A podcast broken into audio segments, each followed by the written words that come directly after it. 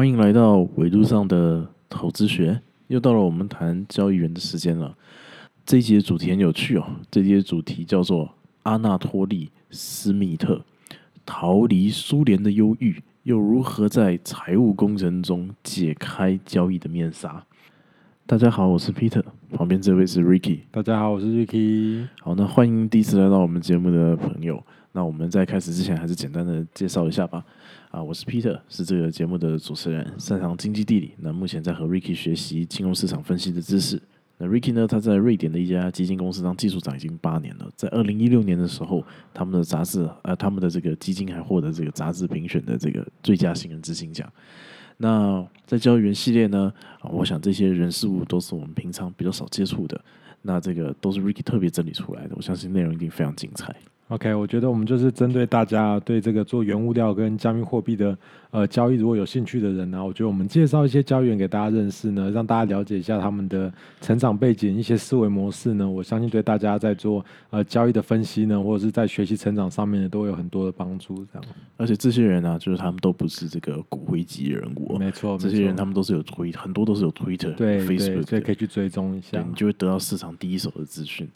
好，Ricky，我们今天要谈这个人呢。叫做阿纳托利斯密特，他这个他提出来的理论，这个很有意思哦，是跟我们这个平常在报这个市场轮廓是非常非常有关系，没错，没错，没错。那这是你的专业吗？对，那你要不要简单介绍一下？好，那今天要介绍这个人叫做阿纳托利呢，是我个人非常喜欢的一个人哦。他将学术理论呢融合到了交易之中哦，是少数的这种人哦，并且从这个市场的一些交易机制呢里面去探讨说，哎，金融市场里面很多的现象到底是如何发生的呢？啊，那在二零一三年哦，他自己就出版他一个个人的传记哦，有兴趣的朋友可以去这个亚马逊的电子书来看啊。不过他这主要是英文的。他是一个出生在一九六零年代的一个苏联人哦，那那时候美苏冷战的关系啊，那很多这个苏联的这个高知识分子呢，可能就会这个逃到美国来哦。那在这样子的背景呢，其实他在年少时期其实有很大的这个身份认同危机哦，觉得到底我是美国人还是苏联人这样子。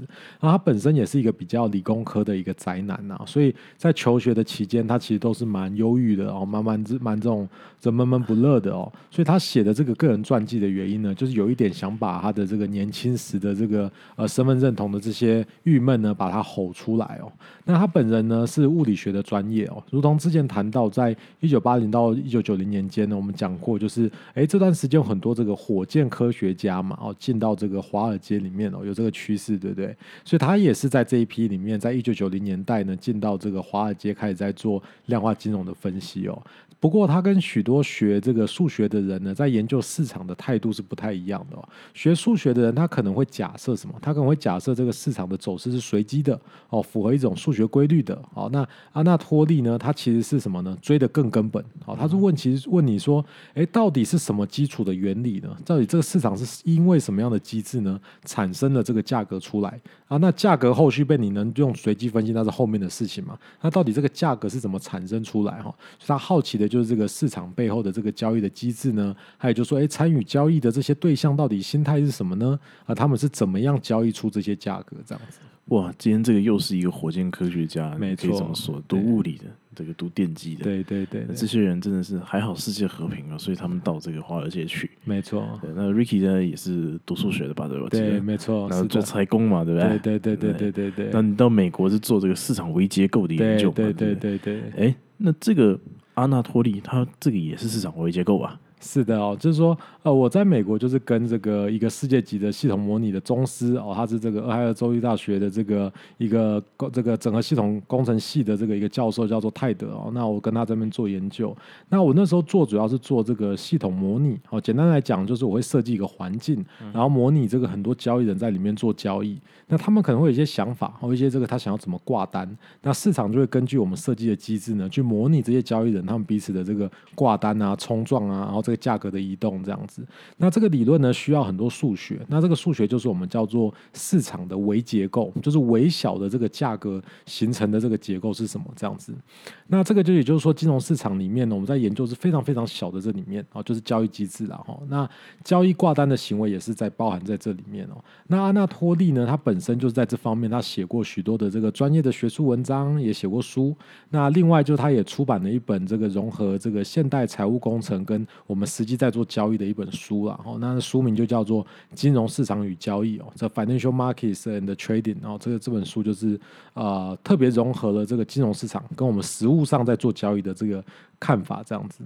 哎，所以这边就是说，这个市场微结构，它的意思就是说，去研究就是这个啊市场的各种不同，就是想要在这边交易的人，他的这个挂单，他交易的这个行为，是是是是，哇，这很有意思，这这就是非常非常的根本，就是价格为什么会这样子形成？没错没错。那阿纳托利他在研究金融市场这样子的结构的时候，他有没有发现什么值得我们就是交易参考的观念吗？OK，那跟许多研究这个市场为结构的人一样哦，通常在市场中我们会发现，就是说，哎，就是说在日内的价格的行为跟日线以上的表现会有很大的不同啊。那有一种说法是说，因为市场在日内里面会有开盘跟收盘嘛，对不对？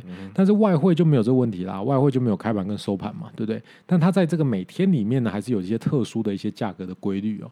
那阿纳托利呢，他就认为就是说呢，哎，这是因为我们人的生活习惯，还有这金融的许多的机制哦，譬如说。这银行呢，每天它会有这个晚上会要拆借他们的利率啊，那银行每天都要做盘点啊，对不对？那一些金融合约也是以日的单位在计算这个利息啊，那所以就造成就是说，哎，一天一天一天，哦，市场好像有这个节奏，哦是以一天一天一天在前进的，然后每一天都不一样这样子。OK，所以如果说做交易的话，我们在日内的时间尺度这个观察还有分析，是不是也可以就是和日以上的这个啊尺度？的分析来做一个搭配，然后做交易。没错，那这就可以讲到我们在做这个市场为结构分析的里面会发现第二个事情，然后就包括像阿纳托利他也提出来，哦，就是我们会有这个挂单流，哦，这个 order flow。那挂单流里面的其中一个一种啊，就是已经是已实现的挂单流，就是我们的市场轮廓的分析哦。那会分析出来，就是说，哎，我们预期未来在这边会有这个市场的深度嘛？哦，预期预期未来在这边会有挂单，会有竞争这样子。那可是我们呃，也就是我们在认为这个未来价格。到这个位置的时候呢，价格就会在这个位置会呃，在这个价位去形成这样子，那这就是预期的深度啊，就是我们常常在做这个市场轮廓的分析就是这样。那在这个时间呢，这个订单流就会涌出哦。那阿纳托利他就发现什么呢？他发现就是说，哎，这些价位呢，通常不容易造成这个市场冲击哦。这是一个专业的术语哦，叫 market impact 哦，就是说这个是。很多人在用市场里面，他要买很大量的时候呢，他可能会发生什么事情？他就会越买越贵。为什么？因为实际因为市场上要卖的很对，被他买完了，对不对？啊，就是便宜的都没买走了，你就越买，你的成本会越高，这样子。所以，如果我们今天知道这个市场可能比较浅。那你想要买比较大的量，你对这市场的价格就有比较大的冲击，这样子。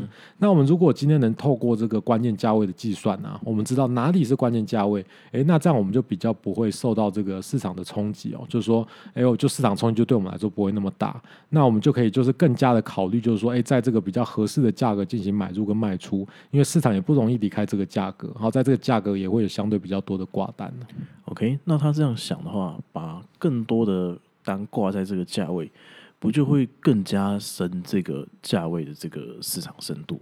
那更加深这个市场的深度，又会导致这个价格又更不容易离开这里。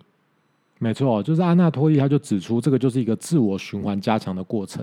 这个在我们系统模拟中呢，我们有一个术语哦，叫做涌泉 （spring）。好，这个 spring 的这个现象，也就是说呢，在低的时间尺度哦，譬如说像五分钟啊、十五分钟，你算出来的一些关键价位，诶，慢慢就会形塑出三十分钟、一小时的关键价位，然后又慢慢慢慢形塑出这个在日线上的关键价位。哦，就像喷泉一样，哦，从地底一样微小的市场底层呢，慢慢喷发出来，哦，所以形成了我们在市场上可以。观察到的这个支撑跟阻力哦，那再加上现在市场其实相关性很高，像比如说还有选择权啊、期货这些联动的金融商品，所以整个价格的这个价位哦，形塑出来呢，其实是很复杂的哈。那这些价位的选择权是不是哎买卖也在这个位置有这个需求增加，而又会反过来来加强这个现货在这个价位会更加重要这样子。OK，所以这样子听起来好像这个阿纳托利的提出来这个观点，就是这个涌泉的这个现象，就可以解释这个市场波动为什么会忽高忽低嘛？